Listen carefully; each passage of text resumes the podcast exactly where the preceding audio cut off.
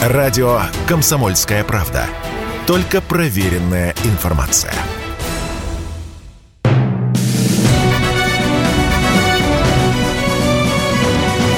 Клуб знаменитых путешественников. Совместный проект Русского географического общества и радио «Комсомольская правда». Здравствуйте, уважаемые любители приключений. У микрофона Евгений Сазонов, а значит, в эфире совместная программа Русского географического общества и радио «Комсомольская правда» «Клуб знаменитых путешественников». Не так давно совместная экспедиция РГО, «Комсомольской правды» и телеканала «Россия-один» побывала на загадочном Патомском кратере, или, как его еще называют, «Гнезде огненного орла» на северо-востоке Иркутской области. Его загадку мы пытались разгадать научным способом, с привлечением серьезных георадарных исследований. Сегодня мы поговорим о тайнах Патомского кратера, о том, что за странный предмет находится под ним на глубине, а также о том, как ищут настоящие сокровища. Об этом сразу после нашей традиционной рубрики «Новости РГО». Клуб знаменитых путешественников. Гора Крузенштерна вернется на карту России. На сессии Архангельского областного собрания депутатов принято решение о переименовании горы СГЭ на Новой Земле в гору Крузенштерна. История этого географического объекта и его переименований – настоящий детектив. Но если коротко, то эта аббревиатура расшифровывается как «Северная гидрографическая экспедиция». Такое название за горой числится с тридцатых годов двадцатого века. В августе этого года главнокомандующий ВМФ России Николай Евменов выступил с идеей вернуть ей громкое историческое имя. И вот сейчас, шестнадцатого ноября, тридцать восемь народных избранников из Архангельска проголосовали «за». Четверо воздержались. Окончательное решение примет правительство России после экспертизы в Росреестре. Федор Конюхов планирует обновить рекорд перелета на воздушном шаре. Воплотить в жизнь смелый план предстоит в две тысячи двадцать третьем году на аэростате, который сам по себе не будет иметь аналогов в России. Аэростат уже изготавливается, и это будет самая большая оболочка, созданная в нашей стране – двенадцать тысяч кубических метров. Старт запланирован на весну следующего года в северных широтах нашей страны. Совсем недавно, в июне две тысячи двадцать второго года, Федор Конюхов и пилот Игорь Потапкин побили собственный мировой рекорд дальности беспосадочного полета на мотопараплане «Двойки». ПАО «Транснефть» при поддержке «Комсомольской правды» объявляет новый, шестой всероссийский конкурс среди журналистов и блогеров на премию Василия Михайловича Пескова «Окно в природу». География не ограничена. Репортеры, очеркисты, писатели, блогеры, ученые, путешественники и фотографы могут жить в любой точке страны и воспевать любой ее уголок. Главное, чтобы их работы были опубликованы в СМИ, печатных или электронных, и в блогах в период с двадцать шестого октября две тысячи двадцать первого по двадцать шестого ноября две тысячи двадцать второго года. Ну и, конечно, чтобы в этих текстах и фото чувствовалась такая сильная любовь к русской природе, чтобы она передалась и читателям. Главный приз – сто тысяч рублей. Работы принимаются до двадцать шестого ноября в электронном виде по адресу медиасобака точка пи эйч кей пи точка ру. Подробнее об условиях на нашем сайте ка пэ точка ру в рубрике «Путеводитель» и в разделе «Спецпроекты». Клуб знаменитых путешественников. Итак, завершилась экспедиция на Патомский кратер, осуществленная при финансовой поддержке Всероссийской общественной организации «Русское географическое общество» и при участии ООО «ТВ-ХИТ». И можно сказать, даже можно ответственно заявить, что именно эта экспедиция раскрыла тайну гнезда огненного орла. Как это случилось, расскажут наши сегодняшние гости – инженер-геолог Федор Морозов и кандидат физико-математических наук Павел Морозов, заместитель генерального директора по экспериментальным работам компании ВНИИСМИ. Справка. Патомский кратер – одно из самых загадочных мест на планете. Напоминает древнеегипетскую пирамиду или римский Колизей, возведенный посреди непроходимой тайги. Мрачный серый конус, сложенный из гигантских раздробленных известняковых глыб, расположен на склоне горы Патомского Нагорья в Бодайбинском районе Иркутской области. Обнаружен в тысяча девятьсот сорок девятом году геологом Вадимом Колпаковым. Среди местного населения носит название «Гнездо огненного орла».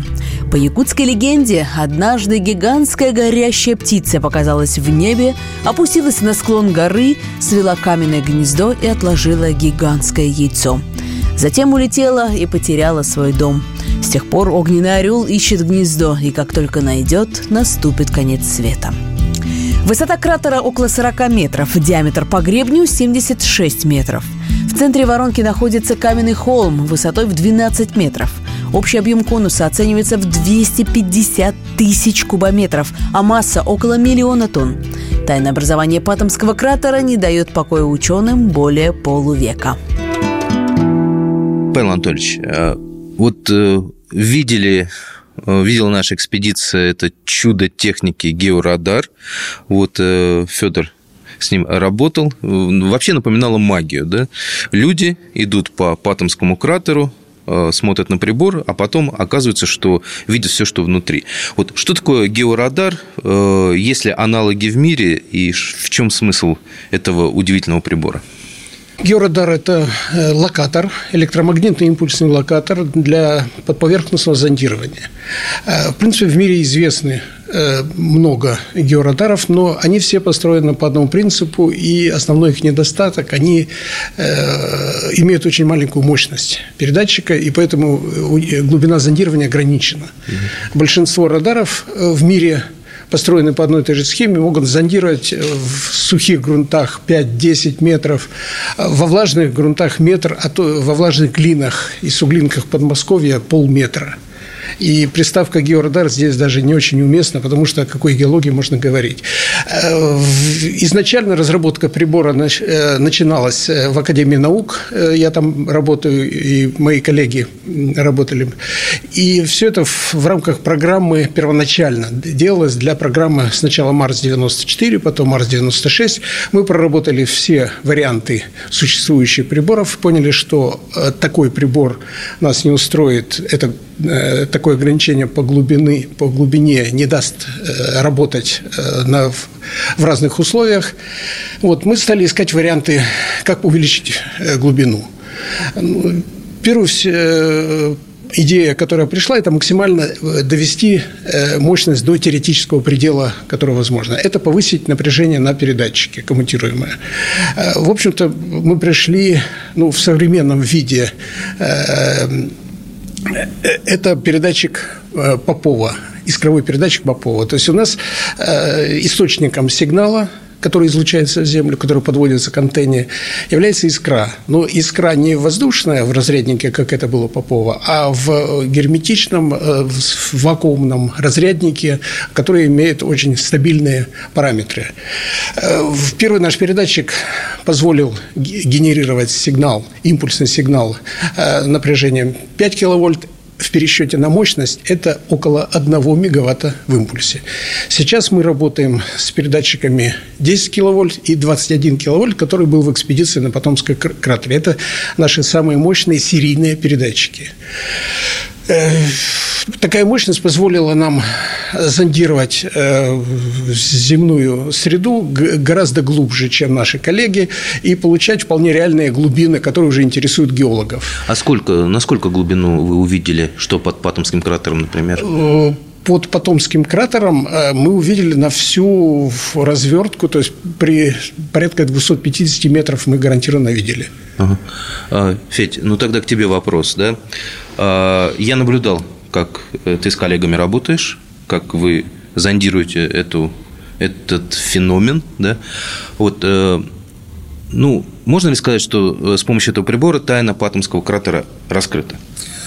Я думаю, что довольно с большой вероятностью можно заявлять, да, что этот вопрос, ну, лично для меня он скорее закрыт, чем нет, потому что ну, геологическая структура, которую мы увидели, мы получили, с экрана было не очень однозначно видно, но потом при дальнейшей интерпретации здесь уже по возвращению стало понятно, что такие структуры, которые... из которых, которые, ну как, из чего состоит Патомский кратер, э, они являются гидрогеологическими структурами. Вот сейчас я тебя перебью. Давай вот конкретно по вопросам. Значит, э, была версия, что под Патомским кратером находится некое тело э, большое, э, и якобы оно э, состоит из металла, поскольку там магнитные какие-то были сбои, когда измеряли другие коллеги наши. Да. Там, ответь мне на главный вопрос, там есть какое-то инородное металлическое тело? Нет. Черт. Нет. Металлического тела там нет точно. Хорошо, что там? Скорее всего, там, э, ну, то вот из чего состоит сам кратер, то есть это вот крупнообломочный вот этот такой скалистый сланник, э, сланец, сланец mm-hmm. вот, это порода, она, скорее всего, продолжается туда вглубь э, кратера, и в процессе перехода осень-зима, осенью там набирается вода, она там аккумулируется благодаря, скорее всего, потому что та часть нижняя, она является, ну, неким водоупором, так называемым, то есть куда вода ниже не проходит, то есть она по этому водоупору уходит прямо вот в речку. То есть э, вот эта загадочная конструкция, да, гнездо огненного орла, на самом деле имеет абсолютно земное происхождение? Да, полностью это природа. И, э, грубо говоря, это замерзающая вода просто выталкивает породу вверх. Да, то есть в процессе замерзания лед расширяется, и, расширяясь, ему нужно место, и он двигает всю породу вокруг себя, и получается такое пучение. Мы ненадолго прервемся. Напоминаю, что в эфире работает совместная программа Русского географического общества и радио «Комсомольская правда» «Клуб знаменитых путешественников».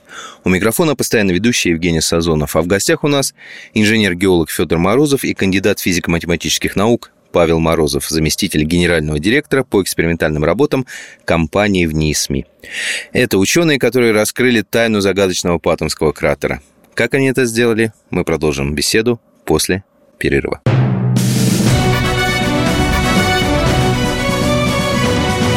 Клуб знаменитых путешественников. Совместный проект Русского географического общества и радио «Комсомольская правда».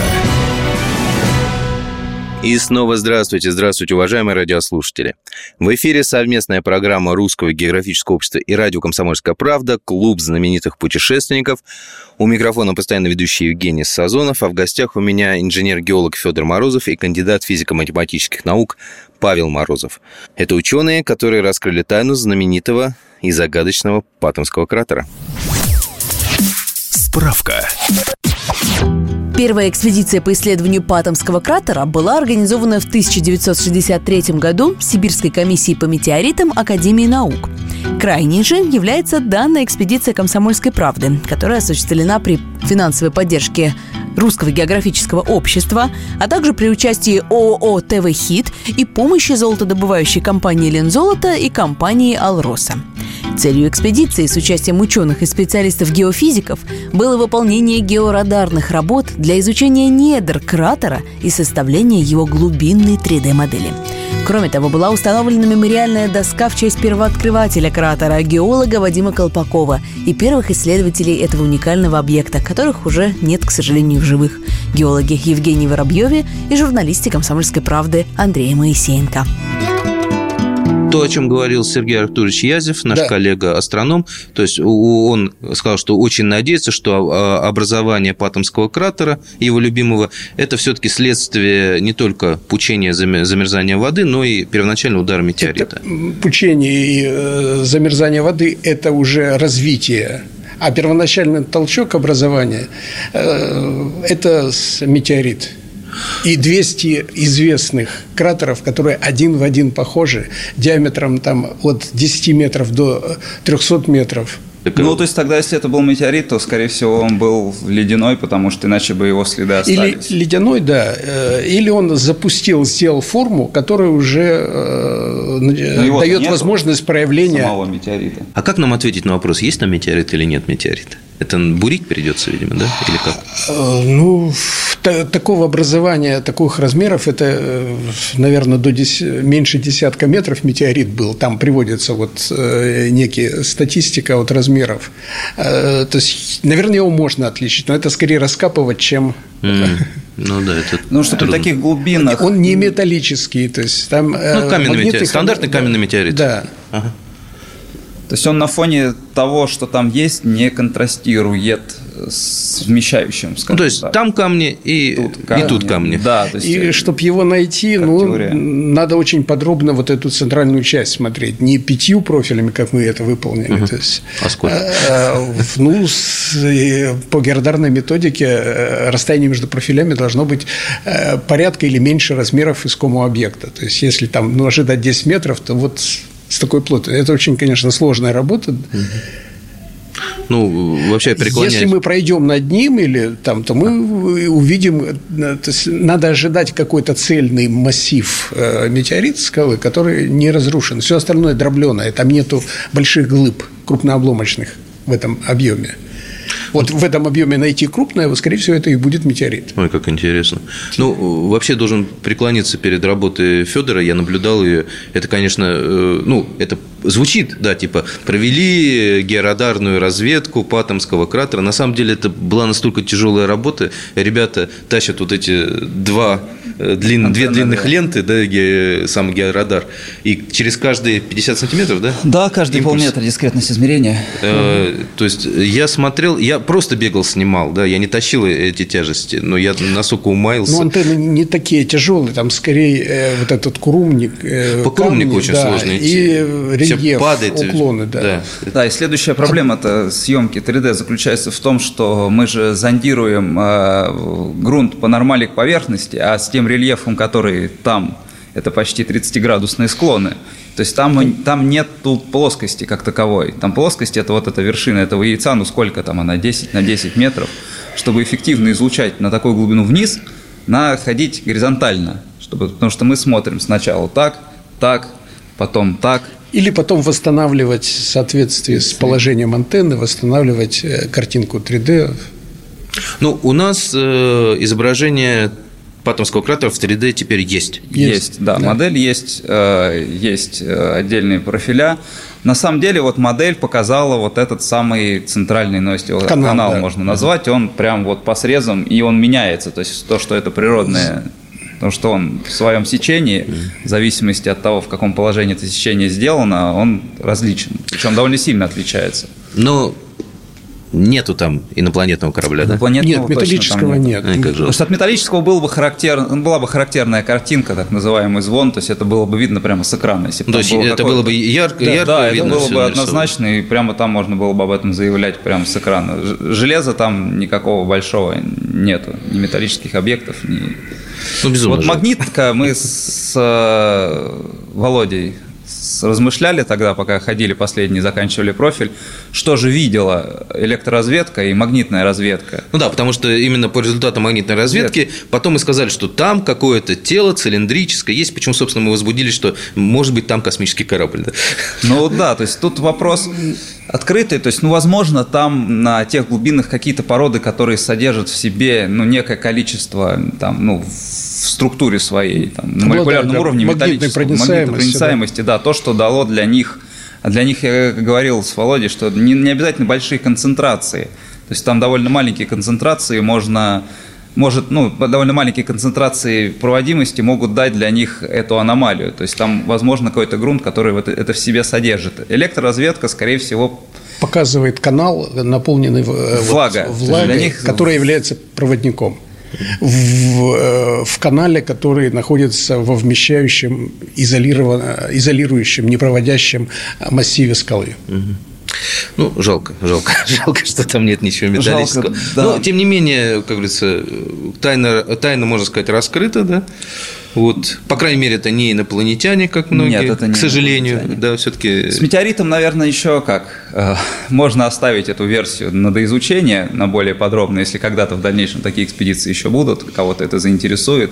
Потому что сейчас это реально была ограниченная по времени экспедиция с учетом наших сложностей туда, доставки нас, команды нашей, и мы потеряли на это много времени, сидя на вершине горы. Потом да, ожидая вперед, погоды. Ожидая погоды, да, пытаясь выбраться mm-hmm. в мир после этого всего. И, то есть, и твой вопрос о том, что наука не отвечает в эфире на то, почему здесь, я думаю, что в действительности изучение вот, ну, самого этого горного массива, оно покажет, почему здесь. То есть, ну, я думаю, что таких структур, окажется, что больше рядом просто нету. То есть, это вот разломом это, наверное, назвать нельзя, хотя, может быть, это какие-то разломные структуры, потому что, ну, в таком вот локально обследованном месте нельзя сделать вывод. То есть, если изучить эту гору вокруг, то, может быть, это окажется какая-то там, ну, геологическая структура, какой-нибудь разлом, как, как вариант, что мы видим очень локально в пределах обследуемой территории. То есть мы не ну, знаем... нужно изучить еще территорию вокруг. Да, то есть да. мы не знаем, может быть, выше по склону, ниже по склону, левее или правее. Это структура. Вы...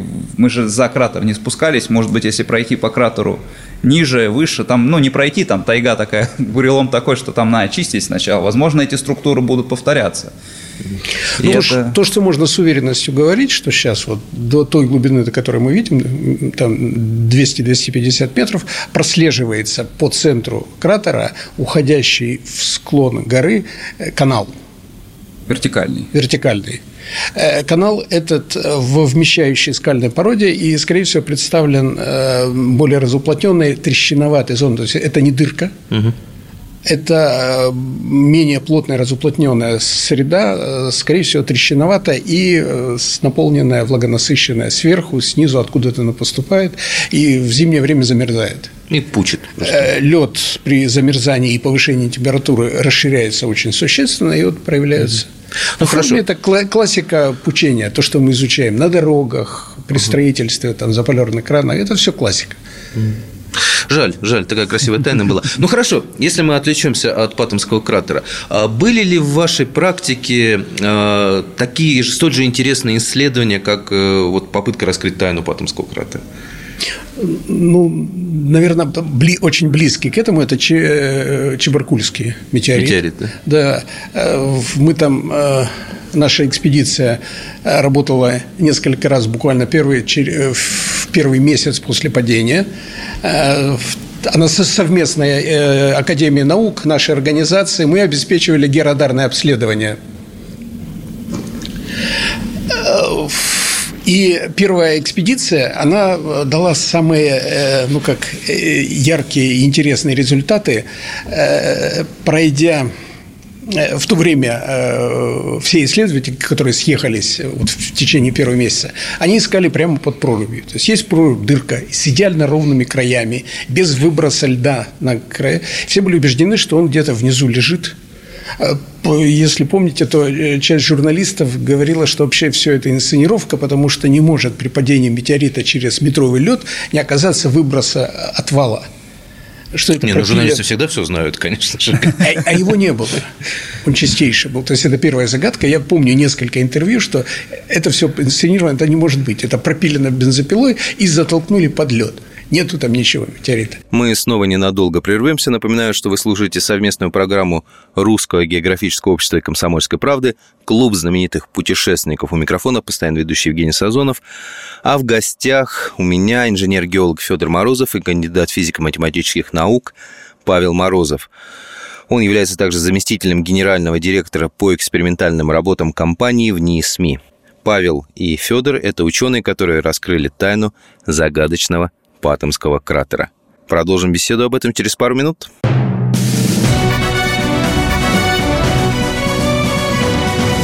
Клуб знаменитых путешественников. Совместный проект Русского географического общества и радио «Комсомольская правда». Совместная программа Русского географического общества и радио «Комсомольская правда. Клуб знаменитых путешественников» возвращается в эфир. Возвращаюсь в эфир я, ее постоянно ведущий Евгений Сазонов, и возвращаются в эфир наши сегодняшние гости. Это инженер-геолог Федор Морозов и кандидат физико-математических наук Павел Морозов. Люди, которые раскрыли тайну Патомского кратера и многие другие тайны, которые скрывает Земля. Мы выполнили съемку, наши коллеги, на запад. То есть, к тому же времени по видеосъемке было понятно, что он падал с, с азимутом двести семьдесят три градуса, то есть с востока на запад под углом двадцать четыре - двадцать пять градусов. И мы от проруби просмотрели сто метров, надо было больше, но фантазии не хватило. Увидели, когда все это собрали в три дэ поверхности дна, увидели две огромных ямы. Первая в сорока метрах на запад от э, проруби полыньи, вторая девяносто метров. Огромные. При глубине воды десять-двенадцать метров, эти были еще пять-шесть метров ямы. Они лежали точно по оси падения. Ну, мы тогда выдвинули смелую версию, что это э, рикошет. То есть, после первого удара был рикошет, часть раскололась, осталась, и именно там был найден в сентябре и вытащен вот этот фрагмент шестисоткилограммовый, который сейчас выставлен в музее. И есть второй рикошет. Буквально уже через пять месяцев ничего не осталось от этих. Мы приезжали со льда, мерили ил, мягкий ил, там огромный в озере затянул все эти ямы, никаких следов не осталось. То есть, фактически, вот наша съемка в год, в месяц падения – это единственная фотография, которая все исчезла. Там еще был один факт, который, вот я говорил про вот этот отвал э, сомнения журналистов по поводу того, что в реальности этого происходившего, что нет отвала. Когда ребята проходили вот в районе сорока метров, делали профиль по льду в районе сорока метров от полыньи, прямо по телефону мне говорят, мы видим, вдруг резко увеличилась толщина льда. И они видели, ну, такую перевернутую пирамиду mm. под льдом. Да, что-то, говорит, аппаратура. Я говорю, все правильно, аппаратура работает. Это лед, который на скорости семь километров в секунду, метеорит, входящий в озеро, увлек за собой. И, и просто затолкнул подальше. Да, Обалдеть. Этот лед всплыл и примерз. И вот фотография этого примерзшего льда тоже, она единственная, потому что через полтора месяца лед растаял, и все это исчезло. То есть с помощью георадара, получается, нашли и Чебаркульский метеорит, да? Да. Да, то есть эту мы информацию передавали в, в экспедицию эм че эс, которая проводила там поиски, и был, мы получили в благодарность за, то, за целеуказание, потому что к первому сентября экспедиция не могла ничем похвастаться, то есть не нашли ничего, они перемыли под полыньей все, что можно было, обратились к нам через главу администрации Чебаркуля. Они знали, что мы, мы уже к тому времени на двух конференциях опубликовали свои результаты, мы им сказали, в какую сторону надо искать, вот в том направлении они нашли. Хорошо, если ответить… Нет, и маленькое продолжение. А, да, да, да. Потом мы э, до прошлого года мы пытались разными способами еще, но уже под илом никаких остатков и ничего там аномального, связанного с метеоритом, мы не смогли найти. И была идея попробовать. Было много магнитных съемок, выполненных на поверхности. Но так как все проводили или со льда, или с поверхности на лодке, никаких аномальных структур, аномалий магнитного поля Земли, не, не, которые могли быть связанными с метеоритом, не находили. Хотя должны быть, потому что вот вытащенный фрагмент обладает довольно сильным магнитным полем, там семьдесят процентов железа. Я предложил, так я сотрудник Института земного магнетизма, то есть это близкая специальность, надо приблизить датчик. Я нашел старый э, советский э, датчик от, э, подводный для геологоразведки эм эм пэ двести три, э, собрали комплекс, проверили, и мы протащили э, э, по дну, по линии падения, и получили шесть аномалий, которые могут быть созданы фрагментами от шестисот до тонны весом. А, то есть, получается, в тех еще, местах, еще несколько да, обломков там остались? В тех местах, где были мы по координатам вот эти ямы рикошета, вот там находятся эти магнитные аномалии. Вот это да. То есть, получается, несколько Они фрагментов лежат, да. лежат до сих пор? То есть, вытащен один, остальные там лежат. То есть, надо искать? Да, надо искать. Вряд ли он представляет особый интерес, потому что вот, ну, это выставлен в музее, все. На самом деле метеоритного вещества такого очень много.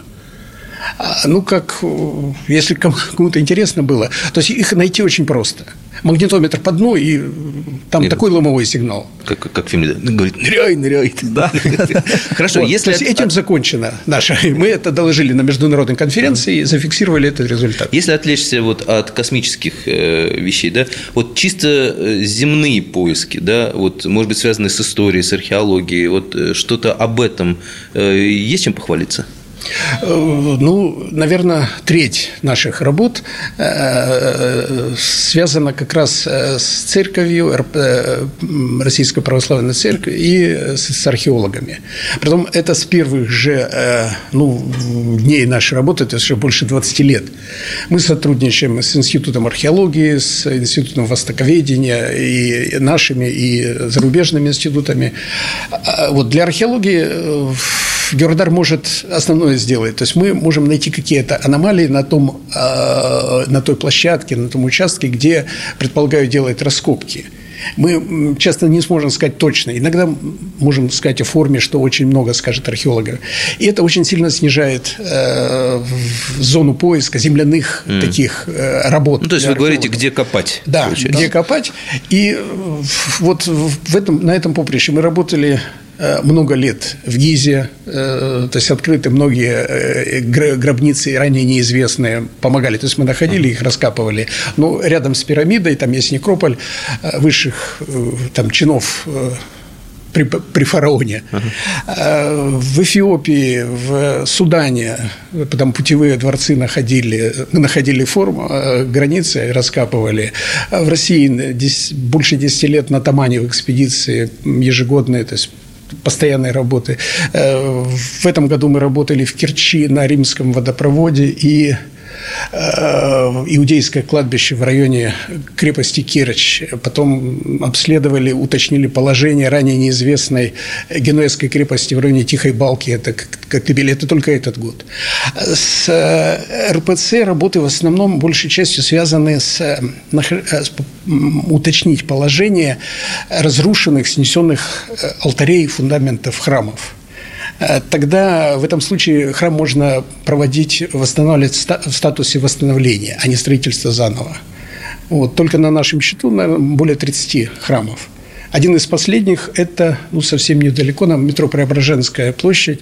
В центре был храм, последний снесенный вот при строительстве метро в период Хрущева. Храм Свято-Преображенского пехотного полка. Нашли, алтарь сохранился, и сейчас храм можно посетить. А, то есть его восстановили, его восстановили да? да, и более того, очень хорошо восстановили, сделали подземную часть, открытую, те стены, которые сохранились, фундаменты, их открыты, их можно посмотреть, зайти вниз. Вот э, начало, именно место, где это находится, и чтобы уже восстановление храма было в статусе именно восстановления. Мы делали это по просьбе э, общины вот, Свято-Преображенского э, э, храма, они очень... Таких очень много. Часто бывает, надо найти захоронение. Вот. Сейчас вот пока от храмов да. не ушли далеко. Федь, ну ты наверняка э, участвовал в этих в поисках алтаря, скажем, алтаря, да? Вот, а как это выглядит? Это так же, как на Патомском кратере, да, вот эти две ленты георадарные и, или как? Нет, в зависимости здесь немножко другой комплект оборудования. Там тоже будет две антенны, но они будут гораздо меньшего размера. То есть, э, если там были антенны нужны на максимальной глубины, как известно по физике, э, с длиной, с увеличением длины волны падает затухание, что позволяет увеличить глубину зондирования. То здесь же нужен обратный процесс. Нам нужна высокая детализация, высокая разрешающая способность. Такую детализацию дают антенны других частот, более высоких. Вот. То есть, это антенны порядка там, длины метр, полтора. Вот. Но это немножко другая конструкция, визуально гораздо более компактная и там удобная в условиях там, реально городской застройки. Технология та же, да? Импульс, технология та же, принцип тот же, импульс, измерение за измерением, также профиль, смещение соседней, получение три дэ-модели ага. площади. Скажи, а вот когда три дэ, например, вот на месте храма, да, как, разрушенного, да, вот вы нашли, э, вот здесь был храм, да, нужно найти алтарь. А какую картинку вы видите в три дэ, как, какую получаете? Под квадратную форму, более плотную, чем вмещающий грунт. То есть, на самом деле, в сечении вылазит просто вот контур, вид сверху, контур стен. Ага. Ну, то есть, то есть вот здесь вот были плане, стены, да, контур, как в плане, здесь был алтарь. Вид сверху в плане ага. вылазит просто вот остатки стен. И это все видно? И это все это видно, все это видно. Очень контрастно, то есть, это прям, ну, вот ты смотришь, как на чертеж фактически, только этот, ну, разрушенного уже. А не выкапывали, не всегда разрушали вместе с основанием. Основание, ну, да, как да, правило... Взорвали с... С... Это... Нет, с... Нет? Да, взорвали, тогда наверняка разрушали. Просто разбирались стены и все. Мы снова ненадолго прервемся. Напоминаю, что в эфире работает для вас программа «Клуб знаменитых путешественников», совместное детище Русского географического общества и радио «Комсомольская правда». У микрофона для вас работает также постоянно ведущий Евгений Сазонов. А в гостях у меня сегодня инженер-геолог Федор Морозов и кандидат физико-математических наук Павел Морозов. Ученые, которые раскрыли тайну загадочного Патомского кратера и многие другие тайны, которые скрывает Земля. Продолжение беседы об этих интересных моментах через пару минут.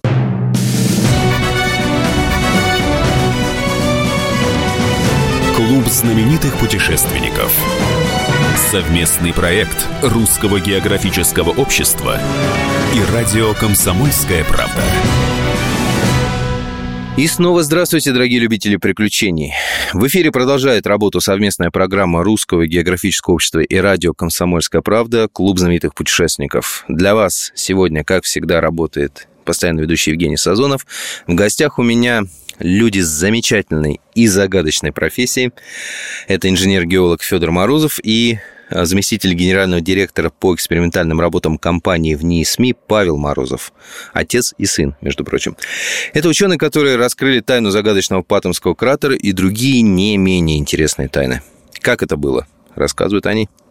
Слушайте, ну вот столько, столько много вы находили, столько много исследовали. Но вот наверняка были какие-то странные, необъяснимые, мистические моменты. Или нет? Только наука, все понятно, все объяснимо. Мистических не, не припомню. А необъяснимых? Ну, в итоге, может быть, необъяснимых на первый момент, а потом, если подумать, проанализировать или провести еще дополнительное, в принципе, все это. Ну, то есть... У нас такая наука, да, то есть она вполне однозначная, там или есть, или нет. То есть вижу... Объективная. Максимум мистики бывает, то есть все что-то связанное с какими-то поломками оборудования, но это потом выясняется всегда. То есть ты смотришь, картинка странная, вроде такого быть не должно. Какие-то иногда бывают, там, ну, якобы объекты рисуют, но потом оказывается, что, ну, бывает, там, все-таки все оборудование, оно имеет свойство иногда все-таки ломаться, и выясняется, что что-то где-то было неисправно, и поэтому была вот такая картина. То есть они бывают, конечно, ну, то есть такими смотришь вроде... Какой объект, откуда здесь не может быть ничего. Но при дальнейшем анализе, увы, эта мистика развеивается и остается только такая. Бывают моменты, когда первоначально выполняешь работу, не представляешь, что на самом деле будет найдено. Или сориентирован неправильно, или ожидания не те. Вот я, как редко об этом рассказывал, лет... двенадцать назад. У нас много приборов, много пользователей по России, за рубежом. И один из приборов работал в комиссии имени генерала Лебедя. Они в, на Северном Кавказе разыскивали места захоронений uh-huh. расстрелянных. И в один из... Поздно вечером звонит парень, очень старательный, хороший, местный, работал с прибором. Говорит, у меня задача, вот есть оперативная информация, что там некий боевик, главарь, погиб, и его захоронили там в подвале такого-то дома. Надо убедиться. Меня попросили посмотреть радаром. Ну, я говорю, ты же все знаешь, давай снимай, присылай, я помогу. Прислал в час ночи, я посмотрел, и через полчаса я отправляю, значит, такое заключение очень короткое, там три строчки, что яма по типу захоронения есть, объекта в яме нет, в, в подбое в борту ямы находится объект, камень размерами там, до метра. Все, точка. Он это заключение отдал офицерам-саперам, которые работали. Тот, не задумываясь, сказал, это фугас. Он хорошо знает, то есть опытный, хорошо образованный офицер. Говорит, здесь глинозем, здесь не может быть валунов, камней. А раз, а, там еще было добавлено, что над, объект, над камнем не копано. То есть он так вот из ямы положен. То есть, если так сделать, это фугас. И этот раскопки проводили не солдаты-срочники, а остальные наблюдали сверху, а два опытнейших офицера, которые убрали все вот эти устройства на противоизвлечение и вытащили там сто килограммовый фугас. Вот это да. У меня волосы дыбом были. Я же искал захоронение. То есть, какова ответственность, если бы я сказал, и, ну, не сказал этого, и офицер в моих словах не увидел того, что ему понятно, что могло получиться? Да. Ой, шаш мороз по коже. Как говорится, ваши творческие планы. Куда дальше? Что будете еще искать? Ну, мы как работаем по запросам.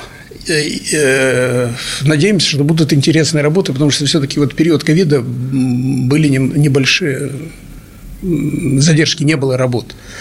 Ездим, работаем, очень интересно. Вернулись с Выборга, смотрели скалу под песком для строительства новой версии. Это буквально меньше недели, неделю назад, в пятницу мы были под Выборгом, СПГ портовая. Красивейшие данные, просто классика. песок десять-двадцать метров и поверхность гранитной скалы. Надо выбирать место, для, куда ставить эти терминалы. Для хранения СПГ. И в плане вот разработки аппаратуры мы, ну как, стремимся все более глубже, более мощные передатчики в этом направлении. Плюс э, испытываем, дорабатываем э, радар для работы в скважине. Mm-hmm. Радар скважины. Там сложно, не так глубоко, но вот движем, двигаемся.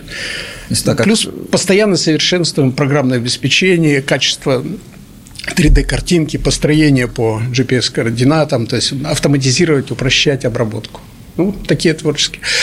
Сейчас уже понятно, что у нас опять состоится Крымская экспедиция. Мы активно сотрудничаем с экспедициями Государственного Эрмитажа, Института археологии. Уже сейчас по результатам этого года нас точно пригласят.